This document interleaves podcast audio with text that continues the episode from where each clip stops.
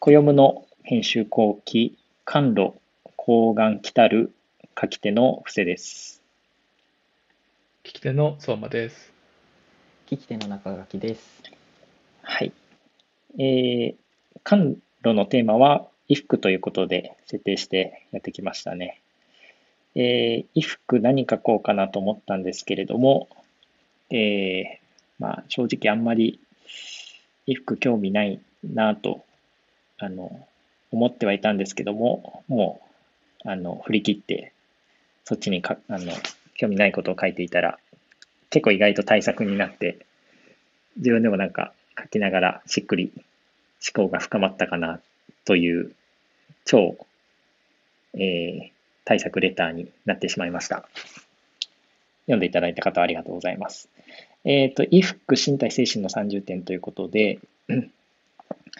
えっと、どうしようかな。なんか全部話していると間に合わないので、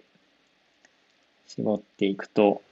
まあそうですね、究極的にここで書きたかったことは、あの、衣服って意外と、こう、なんだろう、当たり前に着てるんですけれども、結構残酷だなという感覚を受けていてですね、まあ、何かをまとう、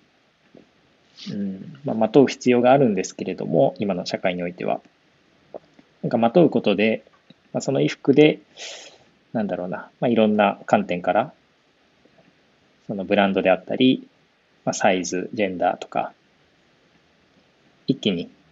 あの、1位に決まってしまうっていう、まあ、息苦しさの中を結構生きている。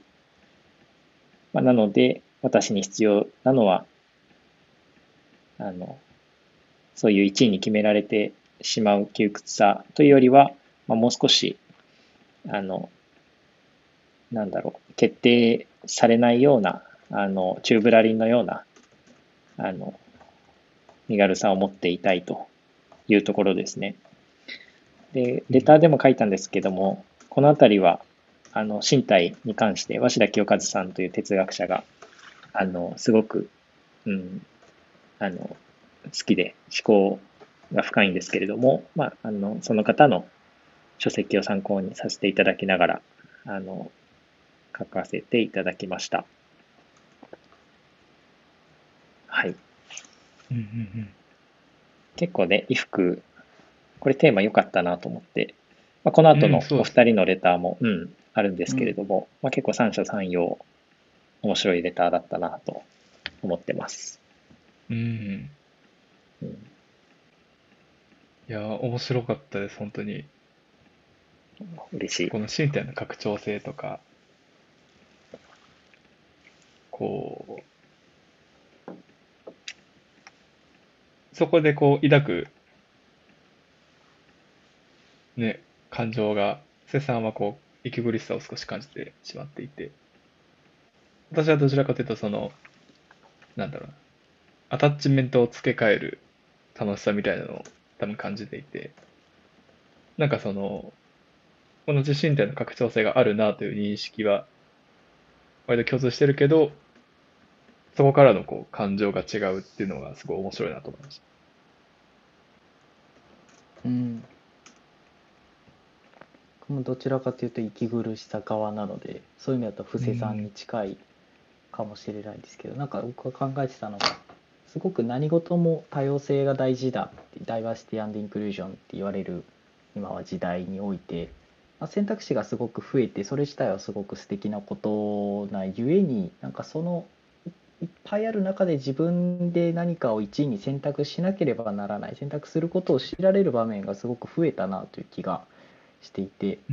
まあ言ってしまえば以前は制服を着て土日はユニクロを着てればよかったのがそれを着ること自体が多様性な世の中においては一つの意味を持ってしまうようになってなんかそこに対して僕はすごく多様性自体はすごく素敵なことだと思っています一方でその息苦しさも同時にやっぱり生まれてきたのかなというのをすごく読みながら思ってました。うん。なんか本当にね、無無が必要なんですよね。そのうん、白じゃなくて、無うん。なんかこの、結構なんか最近、その、キャンセルカルチャーに関しての、記事を読んだりしてたんですけど、なんか過去の、なんだろうな、うん、まあ、あの、ちょっとした、なんだろう、失策みたいなのをすごく大げさに取り上げて、